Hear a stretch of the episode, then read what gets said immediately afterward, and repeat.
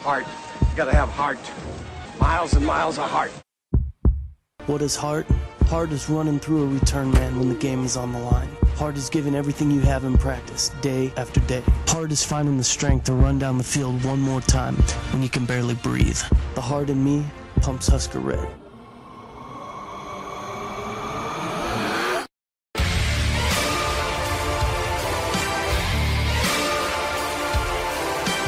Hello and welcome to a brand new episode of the Five Heart Podcast, brought to you by coordination.com, hosted on jitterymonkey.com, part of the Jittery Monkey family of podcasts. My name is Greg Mahachko. Usually, right about now, I'd be introducing my co-host, Hoss Reuter, but he is at a meeting for this part of the proceedings, as part of the recording, so hopefully he'll get back in time for our weekly conversation with our fearless leader, JDJ, John Dam Johnston.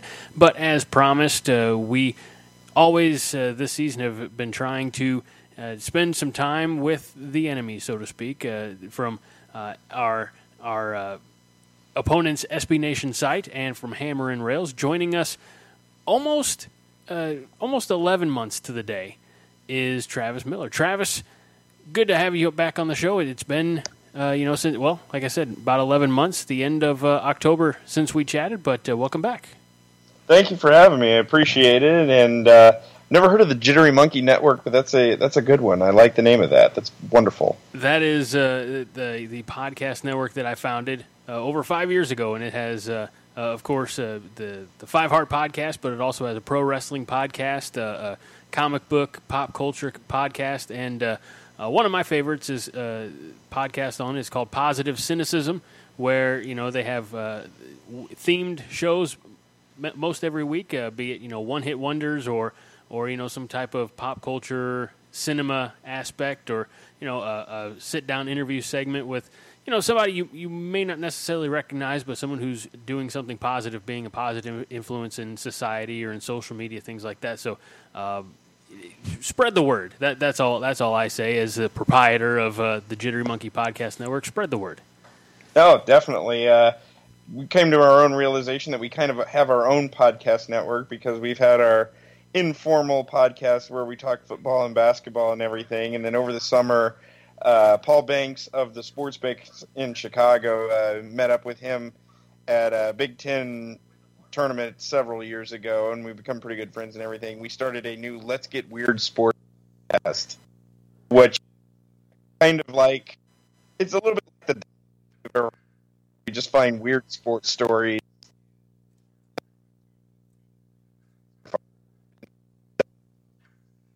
Demolition Night.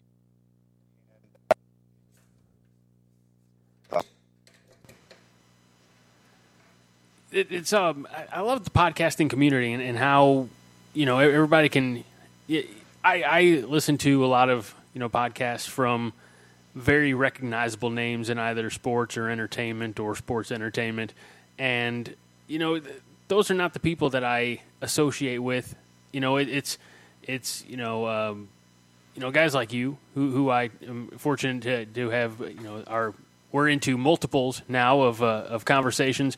My friends at the Jittery Monkey Podcast Network, of course, guys like Tom and Jim's Top Five, who have fantastic, nostalgic podcasts about every other week. It's something that you would sit down with your friends and be like, man, what's your top five favorite albums or cover songs or toys growing up, things like that. And they just make a really entertaining hour and 20-minute podcast out of it. But, the people who aren't, dare I say, name recognizable, but they're some of the best people out there, salt of the earth, and a really great podcasting network. So happy to hear about just the networking that comes. I've never met Hoss, my co-host. I've never met John Dam Johnston, our fearless leader at Coordination. But I get on here and I chat with them for an hour or so every week, and it just kind of makes the world feel a little bit smaller. It really does. Because we've got writers over in, one of our writers is in actually Pasadena. He just got a job with the Jet Propulsion Lab. We have another writer who lives in the D.C. area, another one that lives in Manhattan, Kansas, and it is just kind of nice that we've got kind of a coast-to-coast boiler network that we talk about and are able to talk Purdue sports and everything. And I know talking podcast networks is probably a lot more exciting than talking about two teams coming in a combined 1-7 or 1-6 for a weekend of football, though. Well, let's talk about it then, because you mentioned, of course, Nebraska winless. They're looking for their first win of the season, and oddly enough, they haven't won since last year against Purdue. So I'm hoping that the Travis Miller conversation on the Five Heart Podcast is the lucky charm that's going to help us turn things around. So, am I using you a little bit? Yeah, I am. But I'm also, as Michael Scott would say, I'm not superstitious, but I am a little stitious. So just a little stitious. Oh, but let's talk about those Purdue Boilermakers. I called them heading into last weekend, and of course the win over a top 25 team. But I called them the best 0-3 team in the country. You had 3 losses by a combined 7 points. Granted, yes, one of those losses was to a team from Eastern Michigan, but you did have a 4-point loss on the road at Northwestern and a 3-point loss on the road at Missouri, who, was undefeated, through their first 3 games as well, and gave Georgia a little bit of a run last week till, the second half. What is this Purdue team? They're scrappy, but they're also, they've bought in, for lack of a better term, they've bought into what's going on there in West Lafayette. And it's interesting because I think a lot of Husker fans might see some parallels. They might also, kill me for because there's that Nebraska pride. But they have to. I think humility is what Husker fans need. When I say that there are some parallels between Nebraska this year and Purdue from a couple of years ago. I think I tend to agree with you there, and you mentioned being the best 0-3 team. I think my response to that when we were 0-3 was that's like being called the least lethal STD out there. I mean, really, what does it mean in the end? You're still 0-3. And I just found it to be an extremely frustrating thing because all 3 of those first 3 games were at home. We began the season with a 4-game homestand, and coming off of last season, which just seemed like a near miracle after the previous 4 years, there was a lot of excitement about, 4 straight home games. Yeah, it's going to be tough, but there are 4 straight opponents that we could beat. We really kind of thought, all right, we get off to a start. Maybe we're 5-1 or even 6-0 before Ohio State comes to town, and visions of game day and everything else. And obviously that didn't work out for us, unfortunately. And really, it was a lot of self-inflicted wounds in there. We had 3 turnovers that led to 21 points against Northwestern. Plus, you had just the ridiculously silly penalty at the end of the game that prevented us from getting a chance to get the ball back. But at the same time, we had 2 drives before that were 3-and-out, where we were down 4 points at home in the fourth quarter, and we had the ball with a chance to go down and score, and we just were unable to. Then the next week against Eastern Michigan, that was one of those games where I'll give credit to Eastern Michigan. They're a pretty good team for the MAC. They didn't make a ton of mistakes. They came in, they played well, and Purdue played very poorly. They missed an extra point. They had a couple calls go against them. They had a missed field goal. They had a couple of critical turnovers. And when it came down to it in the end, there was still a chance to end the game on a 4th and 15 that Eastern Michigan converted at midfield on their drive for the winning field goal. You've got to be able to stop 4th and 15. I'm sorry. It's going to be going downfield. They're going to be throwing it long, and we gave up a wide open pass over the middle. So that was frustrating. Then you've got Missouri, which was a pretty exciting game, to be honest. We fell behind by 17, felt like we were barely hanging on. Managed to get back and tie it in the third quarter, tied it again in the fourth quarter, but you have a call that was overturned that the Big Ten itself said it shouldn't have been overturned, and it ended up taking a touchdown off the board for us. We had to settle for a field goal, so that's 4 points taken off the board. And does Missouri still score at the end? Do they settle for the field goal down 4? Obviously not. but they were already in scoring position with a minute to go, so who knows what happens there. It just changes the entire timbre of the end of the game with that. So it was a very frustrating opening, and I think, at least for me, the worst one was the Eastern Michigan game, because that was the game that we were supposed to win. That was when you're looking at the schedule, that is a W, and so I'm hoping that doesn't come back to bite us in the end. Some parallels for the start of Purdue's season in Nebraska, because obviously, you take away the Akron game at the beginning of September, which was canceled, but Nebraska-Colorado certainly had a feel to it of a Northwestern Purdue. And then the second game of the season would have been the Troy game, which Nebraska, looking at that in the offseason, probably thinking that is a win. Going on the road to the Big House, though, I thought that it'd be a better game. I've got the scarlet tinted glasses on, the bit of a homer. I'm never going to pick against Nebraska. I'd rather be wrong than pick against them. But I thought it had been a more competitive game, but ended up being a 46-point Michigan win. Completely different from the outcome of that Missouri-Purdue game, where you were in it. You were obviously competitive till the very end, and one bad call goes against you. But just I don't know, the term that I've used more than once to describe this Nebraska season so far is snake bit. It's just a snake bit program, and I think too many of the fans have believed all of the hype in the offseason about Scott Frost coming in, and I think they expected all of these changes to be overnight, and the reality is slapping them in the face, in that it's not going to be a 2-3-4 game turnaround. It's going to be a season. It's going to be a long season. And I think I've been there, and I've kind of experienced both ends of that, because when Purdue hired Darrell Hazell, and that's almost an epithet now in West Lafayette, he was coming in with a team that went 6-6 the year before and went to a bowl game. And so there was a lot of hype. We had a big celebration on the circle in downtown Indy that was going to see the team off for his first game at Cincinnati in 2013.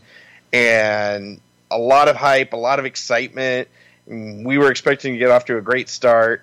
And then he goes 1-11 that first year, where our only win was over FCS Indiana State, who also went 1-11. And we won that game only because we had a very late interception stopping their game-winning score drive. So we kind of convinced ourselves, it's like, okay, he's tearing everything down to build everything up in the future, and it's going to take some time. And, he ended up tearing everything down and then setting fire to the studs and wrecking the foundation on everything else. And then when Brohm came aboard, we were a lot more patient with it's going to take some time, because everything was just so awful under Hazell. 9 wins in 4 years is pretty pathetic. And he comes through and goes 7-6 and immediately takes us to a bowl game with Hazell's recruits and everything else. And it was just out of nowhere, it felt like. So, yeah, I can kind of empathize, and I see it on both ends. You have the high expectations, and they don't work out. Then you have the low expectations, and suddenly everything's a surprise. So, I'm not saying that – I'm obviously not saying Frost is Hazell or anything. I think he's significantly better than Hazell. But I can understand we expected a little bit more, and why is it not here right now? And I was – wanting to ask, I was actually going to ask this a little bit later in the conversation, but since we're talking about, the state of Nebraska football and Scott Frost, what is an outsider's opinion when you look in at the Cornhusker football program? Like, having no emotional ties to Lincoln, to the Huskers, anything like that, obviously, what's your take on what's going on in the state's capital? Well, it's really hard to say. I know you guys have a very proud tradition, and obviously the whole 9-4 was not good enough for Bo Pelini, and that's understandable when you're a program that has won multiple national championships. I mean, my wife is a University of Miami alum. She went to school there and was there the last time they won the national title in 2002. Sorry for you guys there. But, thanks. You know, she's very much the, okay, 9-4 is crap. We're used to winning national titles. And even though it's been a while for them, they have those expectations, and you want to get back to that level once you get that taste. So I can definitely see the whole, well, why are we not back? Why are we not back when things are a lot different and it's a whole hell of a lot harder to get back there these days? And so, you know, there's definitely some impatience I see from Nebraska fans. But at the same time, it's going to take a while, like you said. And to be fair, and I don't dislike Mike Riley the man, but when he left the program, he left it in a state of a dumpster fire rolling downhill. So it will take time, and one thing that we on the Five Heart Podcast preach to our listeners, to fans, is patience. It will take time, but if you run Scott Frost out of town, you're not going to get anybody else coming to Lincoln without paying them $10, $12 million a year, so... Yeah, and I can understand that, because who else was going to come there? And we kind of have a similar thing with our basketball program, to be honest. We're coming off of a season where we won 30 games for the first time ever.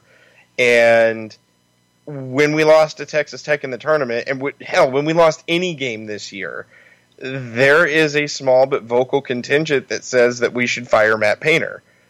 Matt Painter's not going anywhere. Nope. He's won 2 Big Ten championships and come very close several other times. He's taken us to 4 Sweet 16s. He's a very, very good coach that has not done anything worthy of being fired, but there are still people convinced that we should get rid of him and bring somebody else, and that will be the immediate thing that gets us over the hump and finally back to a Final Four. And it's...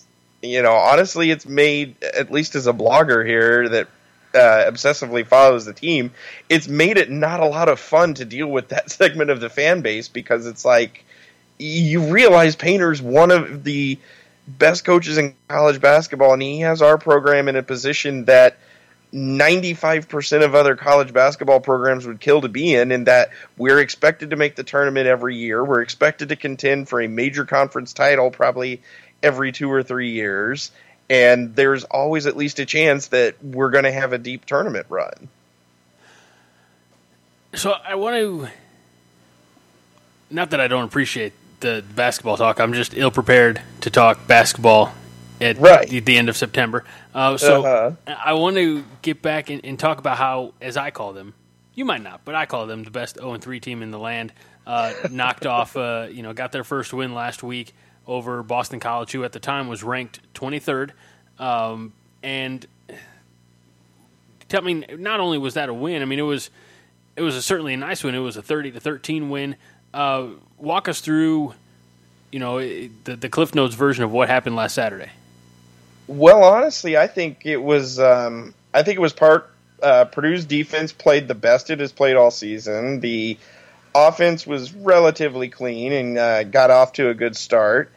And really, I don't think Boston College, they didn't have a lot that really surprised me, honestly, on offense. I know they came in averaging more than 50 points a game. They were moving the ball with regularity. A.J. Dillon was averaging about 150 yards in the ground. But they didn't do what Michigan or Eastern Michigan and Northwestern and Missouri had success against us in spreading us out, getting our defense a little bit more lateral and everything. They had a lot of 2 tight end sets and just tried to run it into our defensive front, and were kind of shocked when we didn't fold that way. At one point, they had 4 straight 3-and-outs where they lost a total of 18 yards over 4 possessions. And they weren't mixing anything up. They weren't trying anything different. They were just basically doing a lot of the same things that weren't working. But as I said, at the same time, the Purdue defense really was playing solid football, and it was fun to watch. And I think that we just were able to build a lead on them and kind of keep them at bay from there. I want to talk about that defensive front that Purdue has, because my buddy Hoss, if he were here, I know he would want to talk about it, because he's an offensive line guy, and he probably wouldn't say it. I think he would think it, or he would articulate it differently. But I think he's scared to death of what that defensive front can do to our offensive line that has not been good. and that's what's interesting is because our defensive line really struggled to open the season. We didn't get a single sack against Northwestern and gave up more than 100 yards on the ground. Against Eastern Michigan, we got 6 sacks, but we were unable to get the pressure when we really needed it. And that kind of was the difference, really. They were able to get some good second-half drives and keep us at bay. And then nobody looked good defensively for Purdue or Missouri against in the Missouri game. But that's what happens when you have 87 or 77 points scored and the teams combined for 1,200 yards. I mean, it was just up and down the field all day. And Missouri's got a hell of a quarterback with Drew Lock, but they still had – running back that was able to go for, I think it was about 140 yards with ease. So I really think that our defensive line is still growing. We have Lorenzo Neal up front at defensive tackle, who is the son of longtime NFL fullback Lorenzo Neal. And he's really been solid, but he was the only one that came into the season with any kind of experience or anything.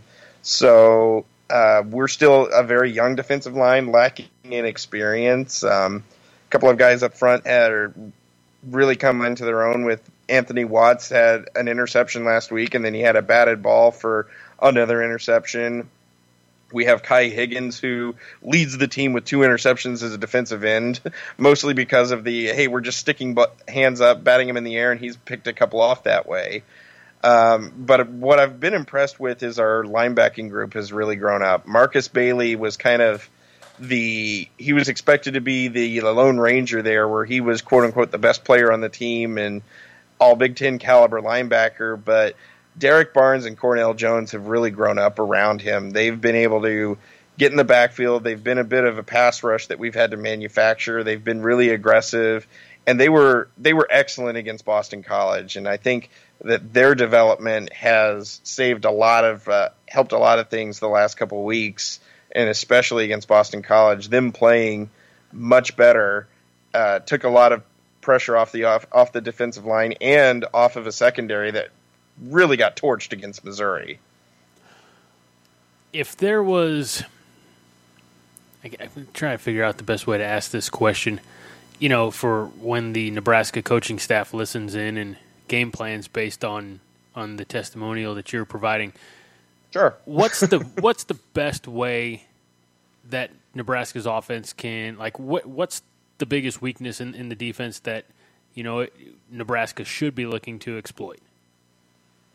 I would honestly say just spread us out. That's where Eastern Michigan, Northwestern, and Missouri had the most success. They were able to spread us out, kind of put some pressure on our secondary, which is also very young. We've got 2 cornerbacks that are redshirt freshmen, and they're basically trying to usurp 2 fifth-year seniors that were career backups before this year. So, you know, there's been some question marks there. There's been some question marks at safety. And the offensive line, when they're able to hold up and give a quarterback time to throw, we've been picked apart. That's what happened against Missouri. That's what happened to an extent against Eastern Michigan. I mean, Eastern Michigan threw for 300 yards on us, and that was in the rainstorm. So that was a major, major issue against them, and they were able to do it just by protecting the quarterback and giving him time to throw. Well, the good news for Purdue fans is that time for the quarterback to throw has not really been Nebraska's strong suit in 2018. Let's talk a little bit about the Boilermaker offense, and obviously, you know, able to put points on the board, able to put yards in the stat sheet. Who are the best playmakers? Where are the biggest strengths on offense? Oh, you get to be introduced to Rondale Moore. He's fun to watch. Now, probably from your perspective, more so than our perspective, right? Oh, yeah, definitely. He has won Big Ten Freshman of the Week twice already, true freshman out of Louisville Trinity High School, and he has been incredible. pretty much from the beginning. There was a lot of hype for him coming in because talking about his speed and his maturity, and he drops this video over the summer where he does a 600-pound squat as a 5'9" slot receiver, which was just astounding. So a lot of Purdue fans were excited, and then Northwestern game, first pass his way, he is wide open, and he drops it. So it's like, okay, you know, he's a freshman, whatever. And then later in the first quarter, he catches a 30-some-odd-yard touchdown pass and then breaks a 75-yard jet sweep for a touchdown, all in the first quarter of his first collegiate game. So just he's been phenomenal to watch. His very first game, he broke a 40-plus-year-old record for total yardage in a game, rushing, receiving, kick returns, everything against Northwestern. And then as a true freshman in his first college game. Yes, true freshman in his first college game. He's currently leading the Big Ten with 33 receptions. He has 372 yards and 4 touchdowns. Rushing, he has 132 yards rushing and a touchdown on 6 carries. So he's only averaging 22 yards a carry when he runs the ball. And then now we've got him on kick returns and punt returns just to give him a little bit more chance to do something with the ball in space. And that's really where he's fun to watch. He's phenomenal. He's got breakaway speed. He can shake off tackles. I mean, last week against Boston College, he got hit, spun around from a dead stop, somehow kept his knee about an eighth of an inch off the ground, and then took off for 70 yards for a touchdown. I mean, it was just, he does jaw-dropping plays, and that's why he's fun to watch. If I'm looking at the internet, if the internet's telling the truth, which if it's on the internet, it must be true, Husker fans will recognize him number 4 on Saturday? Yes. Okay. So, I mean, I was going to ask if there are any other playmakers, but it sounds like you got all you need in a true freshman playing in what will be his 5th college football game of his career. But in all seriousness, that's not a word. I don't know. I think it's a word. I'm too lazy to look it up. Somebody's got to feed him the ball. Tell me a little bit more about, you know, the backfield and the big guys up front. And again, opportunities for Nebraska to maybe make a play because they're desperate. They're desperate for a play, Travis. I don't know if you know this or not. We haven't won a game since last year's Purdue game. We need help. We need Purdue's help. Tell me where. Tell me. Help me help them. Help me. I'm trying. David Blough was named starting quarterback this week, which was significant because for the first 4 games, he had Coach Brohm had not officially named a starter. He started Elijah Sindelar against Northwestern, but Blough and Sindelar split time against both Northwestern and Eastern Michigan, and they split time for much of last season. But against Missouri, Blough got the start mostly because Sindelar got banged up in practice, and he only went out and set a new school record for passing yards in a game with 572 yards and 3 touchdowns. When you consider that we've had Bob Greasy, we've had Mark Herman, we've had some guy named Drew Brees. Heard of him. I don't know. Yeah, that's a pretty significant record to have the passing yardage record in a single game. So he's just been playing really good football the last couple weeks.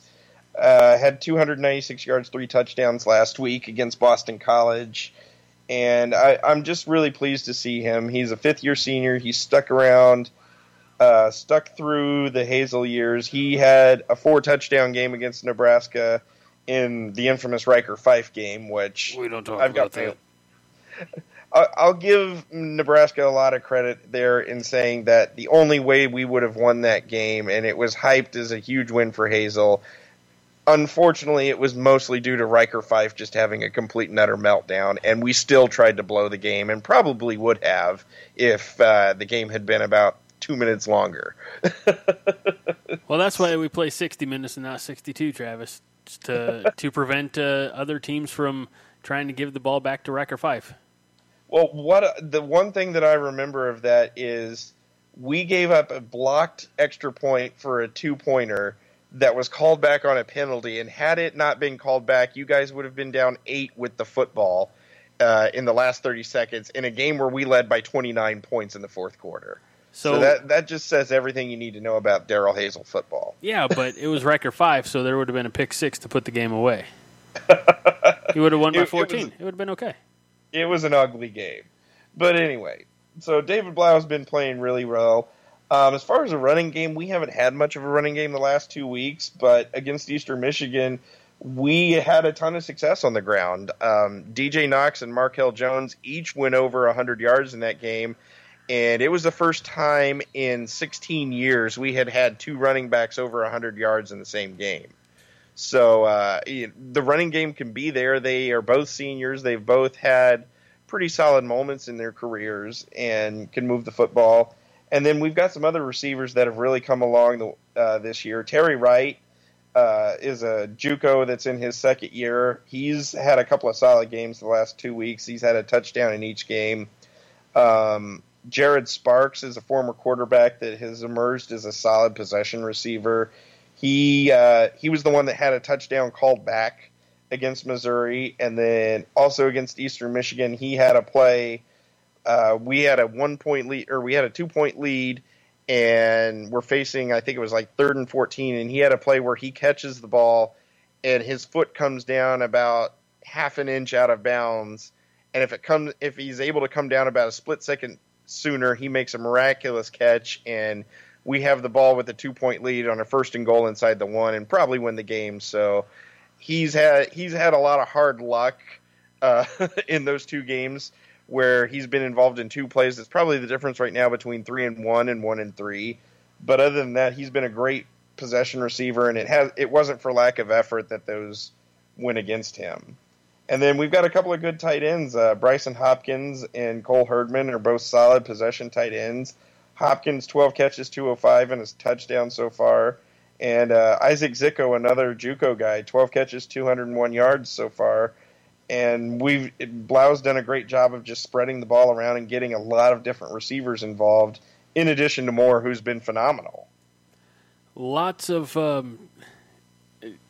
targets for David Blough, lots of ability, lots of talent, lots of young talent, and that defense. Say what you might about it. I know Hoss. And I'm not. Obviously, you follow Purdue much closer than we do. But when Hoss says, "I don't know, man, something about that front four is, that front on the defensive front is making me nervous." As closely as you watch, and cover Purdue, Hoss has been eyeballing our offensive line for a couple of years now, and he's like, I don't know, the 2 steps forward and 8 steps back. So not the fun way. Usually it's because they're getting pushed on their ass. I don't know if you saw that GIF or that video of the Michigan game where our left tackle just got absolutely rushed. In the second half, it was it made the SB Nation main page. Let me put it that way. So, regardless, I'm not going to ask you for a prediction. It's not what we do with our guests. I just want to thank you, Travis, for joining me on the Five Heart Podcast and sharing some wisdom about the Purdue Boilermakers. Remind people where they can find you on social media, where they can find Hammer and Rails, and if they want to read more on the opposing view of things, where they can do so. Well, our site Twitter is @Hammer and Rails, all spelled out. We've been there for quite a while and everything else. And then usually that one has kind of our top 3 or 4 guys that run it. Myself, I'm @JustTMill, which will have a combination of Indiana high school sports that I cover on Friday nights, irreverent tweets, and probably a lot of political ranting because I'm one that can't keep silent there. And then, as I like to say, we also have Dr. Air Force Juan. That's Air_Force_Juan. He is Juan Crespo, who has been kind of my second in command for several years now. He's the one that took a job out at the Jet Propulsion Laboratory because he is an actual doctor now in meteorology. Nice. And then Jumbo Heroes Esquire, as we call him. We have Andrew Ledman, who lives in the D.C. area. He is a fourth-year law student, so we're basically a bad joke. We have a blogger, a doctor, and a lawyer that all walked into a blog. I like it. All right, everybody, check out again just hammerandrails.com for just reading more on Purdue as you prepare yourself for this Saturday afternoon's homecoming game. Knock on wood that there's happiness for the Huskers. I don't know. But Travis, as always, man, I know this is your second time back. I appreciate you. Appreciate the wisdom, the insight, and most importantly, your time, because I know in Indiana it's an hour later than it is here in Illinois. So thank you very much, and we'll catch you again next time. Thanks for having me.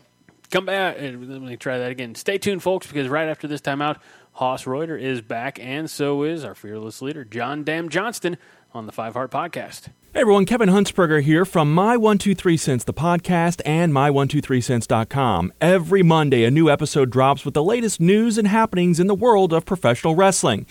Head to the archives and listen to interviews with legends of the ring like Double J, Jeff Jarrett, Mick Foley, Kamala, and Dan the Beast Severin. Current superstars like Sheamus, Xavier Woods, and Kofi Kingston have been part of the discussion, too. Again, it's My 123 Cents, the podcast, a wrestling fan's perspective. Thanks for listening. Welcome back to the Five Heart Podcast. It is my honor, it is my privilege, it is my weekly joy to be sitting here with two of the greats, Hoss Reuter and our fearless leader himself, JDJ, John Dam Johnston. Gentlemen, welcome back. Hoss, I know you usually are in for the conversation with the enemy, but because of a meeting for school, we had a good conversation without you. Just wanted you to know. John, I'm looking forward to hearing more stories of your original MASH unit back in Korea. Oh, God. Really? You could have warned me that ahead of time. I figure, you'd probably had some stories to share of a cheerful young radio technician and a wisecracking surgeon or two. I don't know. You probably know all those characters. Well, I remember when we were on the Choiseon Reservoir, and we got into these three battles in a row and lost all three of them. And our commanding officer said, "By God, if we don't win this next one, we're just packing this shit up and going home." Is your commander Scott Frost? he was frosty. Did he make any mention about guys not buying in or not wanting to be there? Well, they were all frozen to death by then. Hoss, how are you, buddy? These would never be good stories. I'm good. It's Friday, and drops tomorrow. It's Friday. It's Friday in podcast land. Nebraska plays on Saturday, and by God, we're going to get a W. In talking with Travis, I pointed out more than once that the last game Nebraska won was the Purdue game. Mm-hmm. I had Travis on, and I know we'll get to it, and we talked about it a few weeks back. We're not going to dwell on it, but we're certainly going to mention it. But I talked with Travis last year on October 25th. Because my usual podcast partner was in the hospital, as we all know. But I joked with Travis, unrelated to that aspect, but I said, maybe you're the good luck charm. Maybe we need you to be back on this show so that Nebraska can get the win and remember what that's like. He laughed a little bit, but I don't think he was really wanting that to happen. So, of course he wouldn't, but, that's fine. We've all got our partisanship to various programs, but I feel like he wasn't. We're gonna get it done on Saturday. I'm feeling good. He was like, you ever see the movie Big Trouble in Little China? No. Yes. Oh. Okay. You got that Kurt Russell thing going, huh? Yeah, they hand him the poster or whatever. He's like, feeling good. Is there going to fight David Lopan? That's how I'm feeling right now. What's the potion? I was gonna say, is it a case of Coors Banquet? No, I haven't had. I've been so busy this evening that I've not had my usual Thursday night Coors Banquet. So this is stone cold sober. I'm feeling good. I was thinking about that earlier today with, why am I feeling good about this game? And I kind of came to the conclusion that even though we're 0-3, we really don't know who the hell we are right now. We got sample size from Colorado when things were clicking at, on all cylinders, that would be the ideal version of who we are. Then we have the version of it with a backup quarterback against Troy. Then we have the version of it where we're completely outclassed by, a program full of defense full NFL draft picks in Michigan. So we're still finding out who we are, and it could end up being, good enough to beat Purdue. On top of that Michigan game, that was a snowball game. You know what I mean? As where your CO in Korea would say, it was football. Yeah, exactly. You just, suddenly you're doing stuff and you're doing stuff, and all of a sudden you're just getting run over, and you don't know what's going on. You don't know why this is happening. You just know you're in the middle of a nightmare. Yeah. It's like trying to tread water in the middle of the ocean. And there's a lot of sharks, and you're wearing a suit full of meat. I was going to say it reminded me a little bit of being in quicksand. Gentlemen, I think Hoss, you know what I'm talking about, quicksand. Yes. Yeah. The more you fight it, the more it brings you down. That's right. There was another point that you made there, Hoss, that I was going to tack on, and I forgot what it was. So, well done. Oh, shit, I remember. Speaking of movies of yesteryear and Coors Banquet, I sent you a message Sunday morning. Yes, you did. With my morning plans, I was having my breakfast and watching Smokey and the Bandit, and you're like, it's a movie all about Coors Banquet, Coors beer, and I'm like, I think there's a little bit more to it than that. Yeah, there's a few life lessons about perseverance and contraband and black market sales opportunities and nefarious enterprises, but yeah, it's a wholesome tale about perseverance. You hear that, John? Yeah, perseverance. Do you remember smoking? I will tell you a real life story. Did you have a Trans Am? No, I did not have a Trans Am. My cousin, the quarterback of our high school football team, had a Trans Am, and every girl wanted him. Wanted him or wanted a ride in the Trans Am? Yeah, whatever. Did he get drafted to Korea, or did he go on scholarship? No. He wouldn't have gone to Korea, that son of a bitch.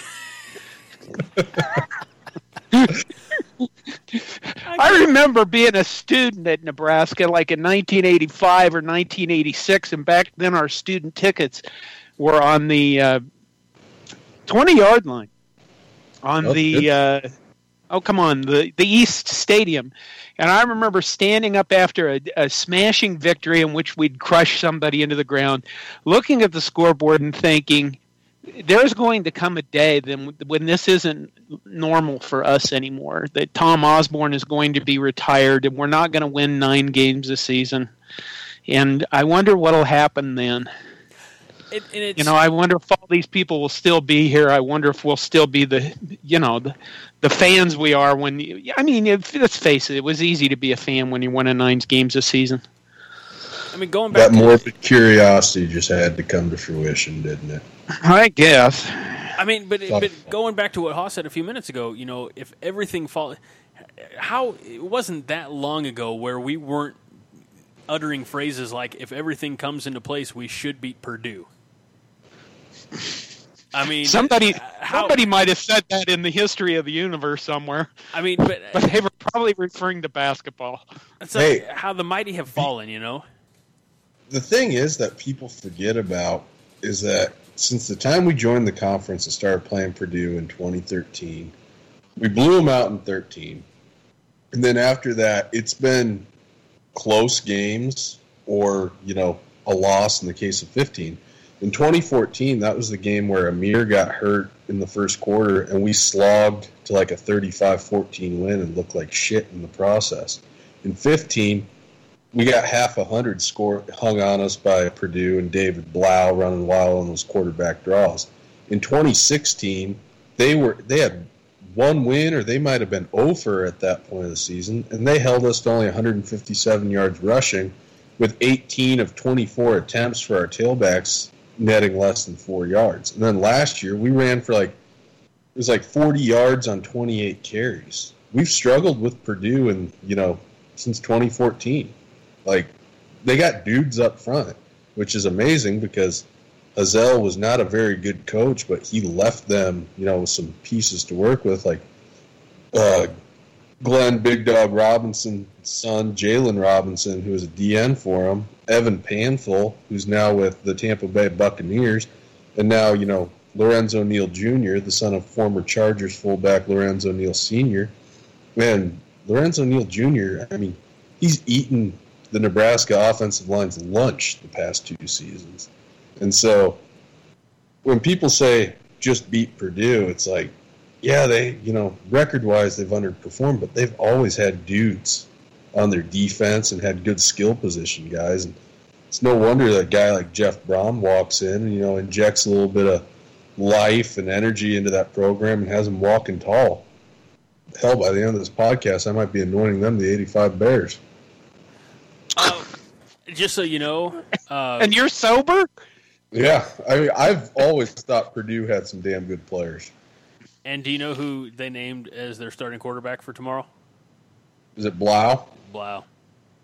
God damn it. I still have nightmares of him running that quarterback draw. And they have a – this is everything that hopefully – everybody who's listened up to this point knows because Travis Miller, Hammer and Rails, just laid all this out for us in the first part of the show.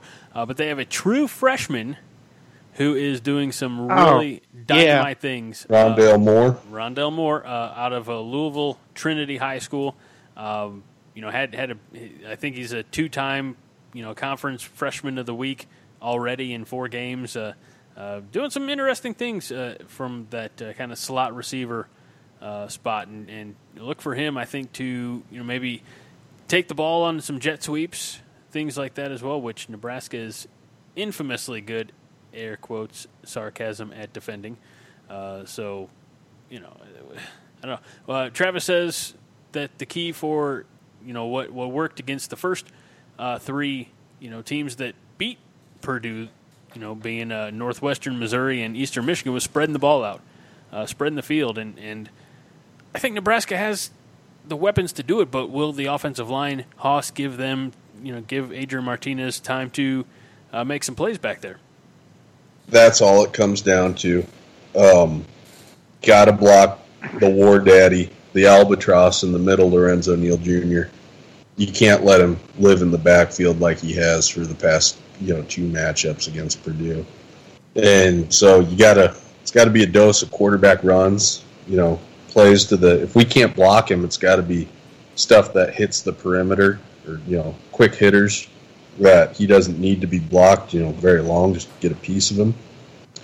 But that's the key to the game, and right now my confidence in Cole Conrad being able to do that isn't exactly very high, just because, you know, going off of what we saw last year, after, because that was the game Michael Decker got hurt in, and Conrad had to come back into the starting lineup after that. So it just comes down to blocking number 9. You know, that's the biggest key up front, because Stan and JD can get open, but if we can block number 9, we'll open up the running game and we'll give, you know, Martinez some time to throw. We can't start 10 down. No, we can't. We got to come out with some juice. Yeah. You know, I mean, they just they mentally are. It's like they're mentally coming apart. You know, they just go, oh, here we go again, and then it just like it's down the pooper. Mm-hmm. It's almost like a, you know, form of like learned helplessness. But I think there's a lot of truth to that, and a lot of I'm trying to think of the right word. But this team has not obviously won a game in, you know, 11 months. For anybody who's been wearing the scarlet and cream for that long, they've forgotten what it's like to win. Well, yeah, I'm starting to feel like a Cleveland Browns fan. I mean, they haven't. Well, even Cleveland's won, you know, in the last 11 months, and a tie. That's ridiculous. Like, I'm starting to think like I need to get all my homework for my classes knocked out. You know, rested tonight and Friday night. You know, so if we win on Saturday, I can just get deep into my cups of Coors Banquet Saturday night, celebrating a W for the first time in 11 months. I think if we win on Saturday, I'm going to go to the store and buy something. I don't usually do this. I'm a beer man, but I'd buy a nice bottle of scotch or something like that, sit out on my back deck and just slowly sip. And I don't know, listen to the musical styling. I'd be in such a good place. I'd be listening to the musical stylings of like Kenny G. Oh man, you're sophisticated. Maybe some classic Hall & Oates. You know, just some Philly soul. How about some Motown, maybe? I love Motown. You know, just how about if we get a win and I don't try to drink myself to death? I think you should not drink yourself to death every day. Well, that's probably true. How about but unfortunately, when you're watching it, what did you remember my prediction for last week's game? Pain. Yeah, 60-3. I said 50-3, and I wasn't that far off. I hate you, John. I know. So we're not doing predictions yet, but I predict that if we get a win, I don't drink myself to death. I will say this as a friend, as a I don't know, not a mentor because you're obviously the leader of the pack, but part of your coordination family. Even if they lose, you should not drink yourself to death. Oh, okay. I'll give it a shot. I want to point this out, and a little peek behind the curtain for the listeners is if you follow Coordination and read most of the articles or all the articles, or at least the headlines, which I think people do more than anything, you see that oftentimes we will send out questions to our opposition, their SB Nation site for that week at the Q&A, and they'll send back their answers from some of their contributors. Well, they send us the same, different questions, but, the same format, Q&A. And so I did not participate in the Q&A, but I went to hammerandrails.com and I looked at the comments. I wanted to get a pulse, a feel for the pulse of where Purdue fans were at. And after reading our responses to Purdue's questions, the number one comment, and there are only 19 so far, but the number one comment based on our responses to their questions, guys, was, quote, "They sound like Purdue fans." I read that. Oh, my God. We do. We haven't quite gotten to the point where we're going, is it almost basketball season? But, a couple more weeks. Who knows? Oh, God. Don't remind me. That just reminds me of how fleeting of a time football season really is. It seems like it's going very fast. It always does. Hey, let's talk about positives in Nebraska athletics, because in the promo that Hoss and I cut earlier in the week, we said that we do try to mention all of the Husker sports, and the Husker soccer, I believe women's soccer, won at Penn State earlier today, 1-0. I think that's the first time they've ever beaten Penn State, or at least won on the road at Penn State. So kudos to the soccer program. Now it's football's turn, and there's work to be done. I think it's a winnable game. I do, but it is a winnable game. But at the same time, son of a bitch, I said that last week. I said that Nebraska was going to win on a game-winning field goal from Barrett Pickering. He had a field goal, and it was good. It just was nowhere near game-winning. But I said that they were going to beat Michigan in the Big House 24-21. My expectations are so out of reality that I'm going to go run my head through a wall. Greg, it's like we talked about after we went off air on Sunday. You just feel, as bad as things have been, the heartbreaker against Colorado, before that the rain out against Akron, the loss to Troy, the Big House beatdown. You can't help but feel like the light is going to come on at some point for these guys. That, and I don't mean that the light's going to come on and we're going to rip off 9 straight to finish the year 9-3 and we're going to go to Indianapolis. No, best case scenario, the light goes on and we finish out the year 7-2. Highly unlikely. But if we, if the light comes on, we can finish this out at 4-8 and 5-7. That'd be a step in the right direction, considering the nightmarish start to the season that we've had. Tomorrow's winnable. Again, we really don't know what this team is quite yet. Just because you're put into bad situational football right out of the gate. And situational football is such a big part of the game that when you're thrust into it right after opening kickoff, you lose a fumble on your opening drive, Colorado goes the other direction, you lose another fumble, then you're down 14-0. Same thing with the Troy game. the tip ball against Michigan that would have been a surefire touchdown, and you're finding yourself in a hole and you're starting to feel snake bit. You don't know what we look like when, you know, we're in a normal situation. So if we can get out in front of this thing on Saturday and score on the first drive, or at the very least, you know, not have a colossal error on the first drive, and then, you know, even if we have to punt, we hold Purdue, you know, and we get the ball back, we'll start to kind of, you know, it'll be a good start to starting to understand who we are.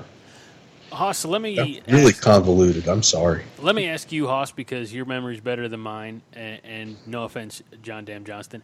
Have we started the game on defense at all this season? No. Troy. We did on Troy. Did we? We did not. Yeah, we started on defense, held them, and then there was that, you know, they said he didn't get the first down, and it looked, the review looked like he did get the first down, Troy's ball carrier. And they punted, and Neil Brown wasn't real happy about that. But, yeah, we got the ball second in that game.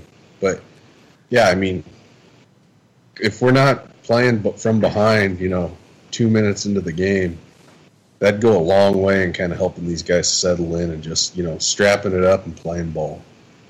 Not, you know, not already thinking, oh, here we go again, you know. Just it's nothing. We're going to go do our thing, whether it's on offense or defense. Let's go to work. We seem to be a feast or famine team. Yeah, which is surprising considering how consistent we were against Colorado moving the football. We seem to be a feast or famine fan base.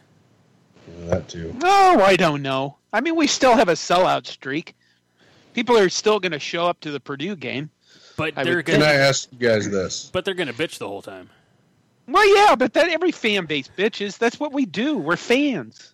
All right. If we don't do that, then we go home and, like, explode and blow things up or burn the house down and shit like that. I want to ask you guys this. Would you be willing to trade the sellout streak ending for a guaranteed conference championship in 2021? I'm not saying it happened. Just, I'm like, I have my own opinions on the sellout streak, so I'm curious to hear what your guys' thoughts are. It's come to this. Yeah. We're bargaining. We're bargaining with hypotheticals. Yeah, we're going through this. You know what? I'd say yes. I would too. But here's the thing. I hear from so many people that the sellout streak is some kind of like sacred cow that cannot be lost, and they're terrified, the athletic department, of losing it. As if, you know, I guess I look at it and go, you know, like I did in 1985 or whatever, looking up and going, someday this is all going to end. Someday it's going to end. Maybe it won't in my lifetime. But if you said we traded it for a Big Ten championship, I'd say, yeah, why not? I would, too. You know, the sellout streak is something that, yeah, sure, it's cute and it's quaint, but it doesn't mean a, excuse my language, but it doesn't mean a goddamn thing when it comes to on-field play. That's true, and if we don't win a Big Ten championship by 2021, I don't know where we're going to be anyway. So, here's the thing, and I think we've talked about this before. Maybe we just talked about it in the Slack chat room, but I thought we addressed it here. If the sellout streak, maybe not the streak per se, but the layout of the fans, we had to have talked about it here because I specifically remember John's input. If you move the student section to where a place where they could do more damage, for lack of a better term, then having a sellout standing room only crowd means more. But tucked up in the corner, they're not doing anything. Put them behind the opposing bench. Put them, you know, field level in an end zone or something. Just move them closer because that's your energetic group that's going to be, you know, making noise and being raucous at the right time. That's not, you know, that's not the people who are going to be politely sitting there and cheering. I want somebody who's going to be disruptive, who's going to yell, who's going to, I don't know, make communication from the sideline to the huddle more difficult. Yeah, and also that's your next generation of fans that are going to buy tickets. Yeah. And if you kind of make them feel left off, I kind of wonder about that. But you still, I mean, when you go to Lincoln for a game day experience, it's still an amazing game day experience. You know what I mean? No, I don't. I mean, when you still get the tunnel walk and you get the flyover and you get the fireworks and it's time to go. I mean, it's still goosebumps time. You know what I mean? John, will you take me to my first Husker game in Lincoln? Yeah, John, I think you need to use that coordination slush fund to get Hooch here to a game. Well, I started shooting the games when I go, so I don't actually have to talk to anybody or be next to them. Well, why don't you use that coordination slush fund? Yeah. A couple of tickets for you and Greg. The night before the game, you can take us all out to the Drover as coordination staff, you know. I'd be happy going to visit our friends at the Blue Blood Brewing Company. Oh, yes, definitely. Yeah, that's a good visit. It is. See. When I get enough to get my Bugatti, I'll share with you guys. Oh. Withholding as usual, John. Yes, exactly. Good to know that you're putting yourself first. Hey, you know what? I've been around and I've sacrificed. I'm kidding. Man. Like every baby boomer, I'm worked hard all these years, and I deserve Medicare, Medicaid, Social Security, everything else I can take from you younger people. Do you fall into the baby boomer category if you're born in 1923?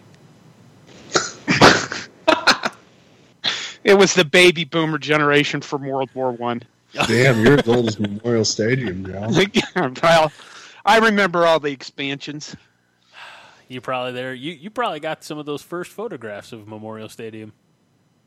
I did. You probably were working on the crew pouring the footings, you know. Now wait a minute. Let's go back to this 2021. Yeah. Oh yeah, conference championship. People abused me. When John will be 2021, when John will be nearly 98 years old. Yeah, 2021. Why did you pick that year? Martinez would be a senior. Okay. Because, I mean, we all, during this offseason, we convinced ourselves that we would win a conference championship in like 3 years. And, again, I still don't think that's altogether unrealistic. I mean, it's this year and next year are the really heavy lifting of the rebuild, you know. When new coaches take over, the most important time of their, you know, of starting out is that first off season after their first year, because things have been implemented. You have game tape on what you do well in your current scheme with your current personnel.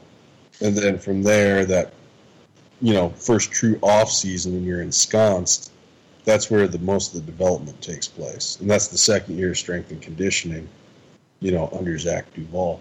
So I think regardless how this year finishes out, I think that we're going to see a big jump relative to how we finished this year, of course, a big jump in 2019.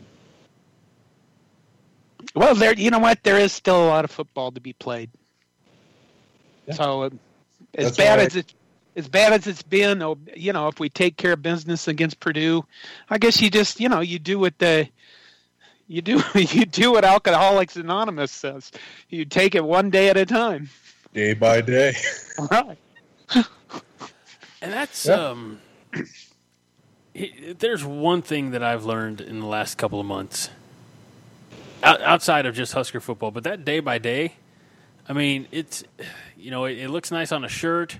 It's fun to hear, you know, the team, you know, in the video that you know, pumps up the crowd, but that day by day getting better and better stuff, that can be applied to everybody in every walk of life, on anything they're struggling with. I'm going deep and philosophical and a little personal here, but I mean that's something I keep with me every day, and I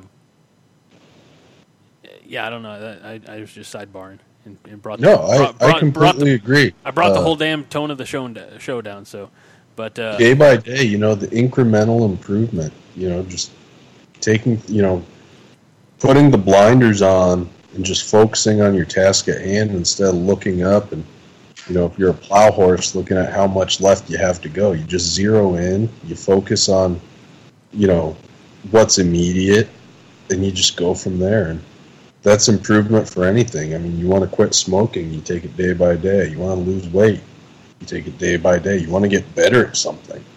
You know, it's the compounding effect of what you do each day adds up over time. Results don't come overnight, but you string enough of those together, you're going to see positive results. So, you know, as trite as some people might think it is, because it's on the shirts that the staff wears and it's in the Husker prayer, it's one of the, you know, self-evident truths of life, you know, incremental improvement. I wasn't actually thinking of the shirts they wear or the Husker prayer. I was actually thinking of the Alcoholics Anonymous phrase, one day at a time. So, you know, I guess you guys are better off than I am. I'm going to start putting stickers around the house. I knew you were sitting in the alley with the winos last week. Well, God. You know, every year I've made a joke about let's go to group rehab. And every year... I'm thinking the Nebraska Alumni Association probably, if this season keeps up with, you know, in a downward trajectory, maybe they should start offering that as like a trip, you know? Do you guys ever watch Always Sunny in Philadelphia? No, it's not. There's an episode where the gang goes to see a psychiatrist about whose turn it is to do the dishes to try to, you know, mediate their argument, and they end up just kind of bearing their soul to the psychiatrist. That would be the coordination staff going to see a psychiatrist for, you know, how things have gone in the past 8 games of Husker football. True. Very true. And John, you'd definitely be Charlie Kelly. No, I'm going to, you know, I need to start watching more TV. I actually don't watch very much TV. Well, all those Gunsmoke reruns, you know. Can I be Danny DeVito? What? Can I be Danny DeVito? Of course you can be Frank Reynolds. No, I just want to be Danny DeVito. I don't know who Frank Reynolds is. Well, you want to be 4'8"? Yeah. I mean, he was the Penguin. He was, you know, Arnold's twin. I mean, he's had a good career. He did those limoncello commercials. Isn't that what it's called? I don't know. What is it? You know, like limoncello. It's a liqueur or a drink somehow. I don't know. I've never had it. It seems kind of weird to me. But I don't know, but I want to have alcohol you've never had. I keep going back to the same thing over and over, don't I? Okay. Do you need an intervention, John? Well, let's see what happens after Purdue. Oh, Lord, please help us. Lord, if you value John's liver, you'll help Nebraska win. It's kind of a tough dichotomy there, though, because he values John's liver and we win. That's just going to do damage to my liver because I'm going to be treating it like Mardi Gras in the middle of September. Yeah, but you're not 87 years old. Yeah, I'm pretty young and spry still. So, that's true. You can afford to give up your liver. Yeah, I can inflict a few more years of damage before becoming a little bit more civilized. And I'll tell you what, and this goes for either of you two guys. I'm not going to make this a blanket offer for anybody listening to the Five Heart Podcast. But if either of you guys ever need a portion of a liver and I'm a match, you guys can have part of my liver. It'll grow back. You're a hell of a guy, Hooch. I will say that based on what I've learned recently, both pre-op and post-op, the person who is donating liver cannot drink alcohol for 6 months prior and 6 months after. So that's a big sacrifice, more of a sacrifice than giving my liver, but I do it for either of you guys. That's very nice, but at 87, I'm pretty sure they're going to look at me and go, dude, come on, just get it, you're done. Okay. They're just going to take you out back behind the barn. Be merciful. Well, never mind. We're not gonna go down that road. What else we have to talk about that's football related before we jump? Turn the wheel and steer the ship in a different direction briefly. Well, you want to do predictions? We want to do predictions now, or do we want to save them for the very end? Yeah, let's do them now. Good call. All right, who's going first? I'll lead off. All right. Batting first, playing left field from Gretna, Nebraska, home of the Dragons and Andy Janovich. Here's Hoss Reuter. I'm going to go with Nebraska 33, Purdue 20. Okay. Nice 13-point win. Things look good. Things start getting on track. I'm not going to say it's going to be enough to beat Wisconsin in a couple of weeks because let's just face it, it's not. But, we'll be feeling good Saturday. Run game gets clicking. Hopefully we can mitigate Lorenzo Neal Jr. And for one Saturday night, all is well from Kimball to Omaha. Look at you, bud. I'll go. You realize that we've only scored 19 points a game? Oof. I mean, that's not very good. But I think our offense is better than that. I'll say we'll win 28-21. Can we start out with the lead, and we maintain the lead throughout the game. But 27-21. Game control. And we finally feel good about a Saturday this season. I'm going to split the offensive difference. I'm going to say 31-24. Okay. And I'll tell you my reasoning why. I hate leaving a field goal off the board. Like, I feel like if a team's going to get close, if they don't get 7, they're going to kick and get 3. And even with Barrett Pickering, that has a possibility of happening from time to time. So I'm going, I feel like both teams are going to have a field goal. Okay. We'll have multiple ones with my score. Right. Well, that's fine. I was wondering how you were going to get there. I thought if safety might be involved, but I like it. Yeah, we go 4 touchdowns, a field goal, and a safety, or 3 touchdowns, 4 field goals. Either way, I'm on board. Hey, you know what? As long as at the end of the day, the score under the N is larger than the score under the P, I'm happy as can be. I'm tickled. That's tickled to death. Sorry. Okay, what else we got? Just briefly, and I just want to touch on briefly because we did talk about it a month ago. But as we record this, it is September 27th, 2018. It is exactly a year removed from when we learned that our good friend and fellow Husker fan and big-time contributor, big part of our Coronation family, wasn't going to be coming home from the hospital. And like I said, we did talk about it. We did get a little bit emotional, a few weeks back. I didn't want the day to go by. I didn't want this episode to go by without at least bringing up Brian. And, we don't have to... John, I thought what you said in the Flakes Thursday morning was really fantastic. It was well said. I threw him some love on Facebook just to let him know that, I missed him and, I know he's looking down. I hope that we make him proud. I think we are. We joked about, our coordination group therapy. Yeah. But a little peek into my personal life is that I have been seeing a therapist, and I told her, about Brian, and I told her that the reason that the Five Heart Podcast went on, even after it, I could have shut it down, for a little bit of time there. I wanted to shut it down because he was my podcast partner, and I know John, you stepped in, and we had a really nice conversation. A year ago, right after it all happened, and then of course Hoss is.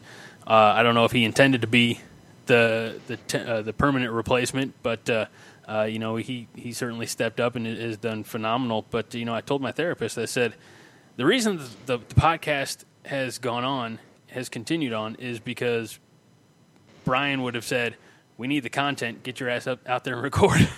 That's true. That is true. He was always content driven and wanting to know who had what and who was going to be writing what, who was going to be contributing this piece or that article, or who had what in the hopper, an article idea ready to go.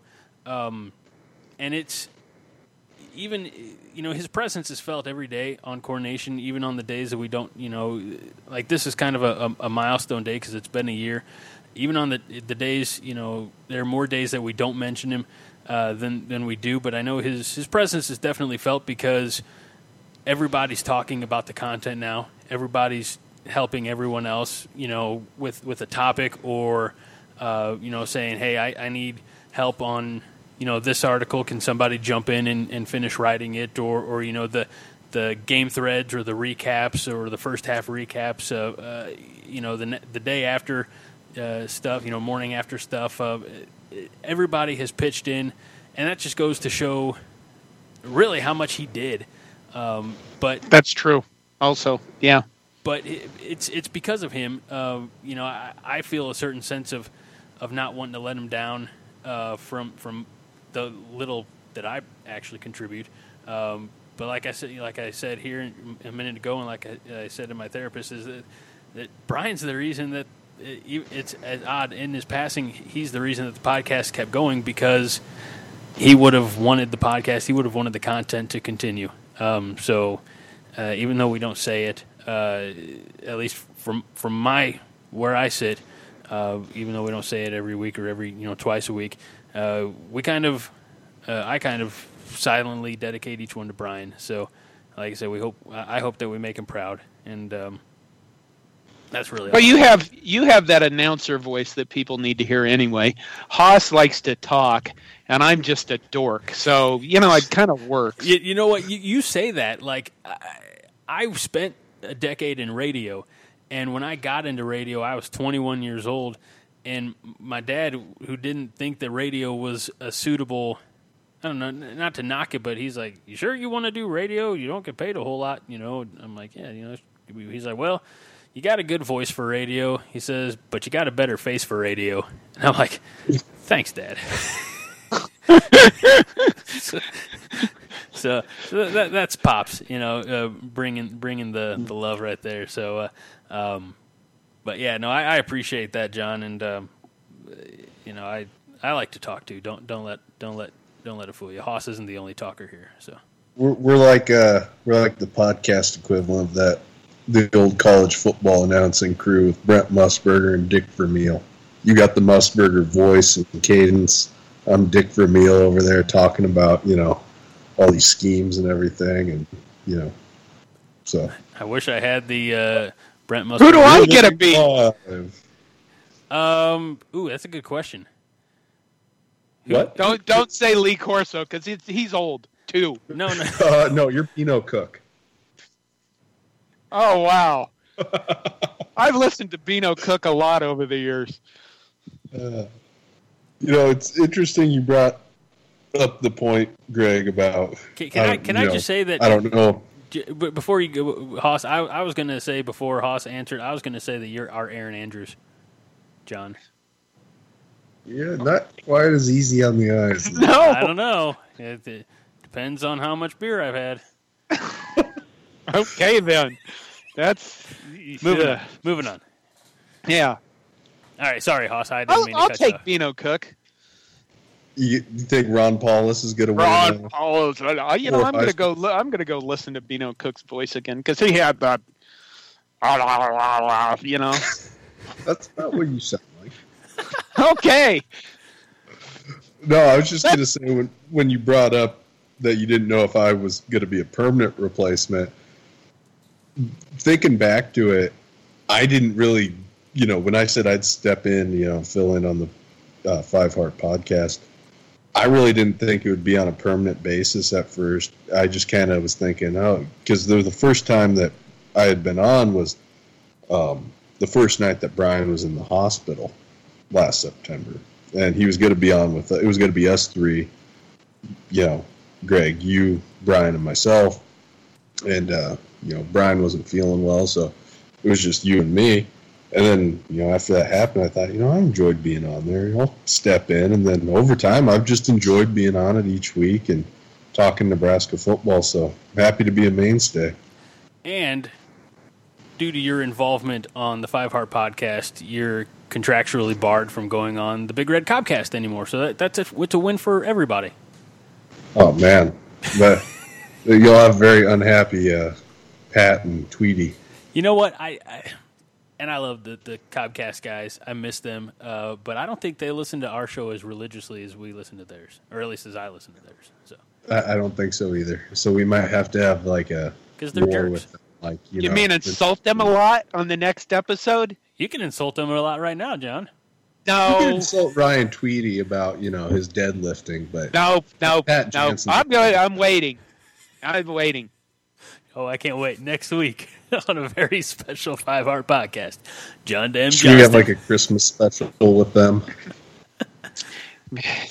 We'll see how this Saturday goes.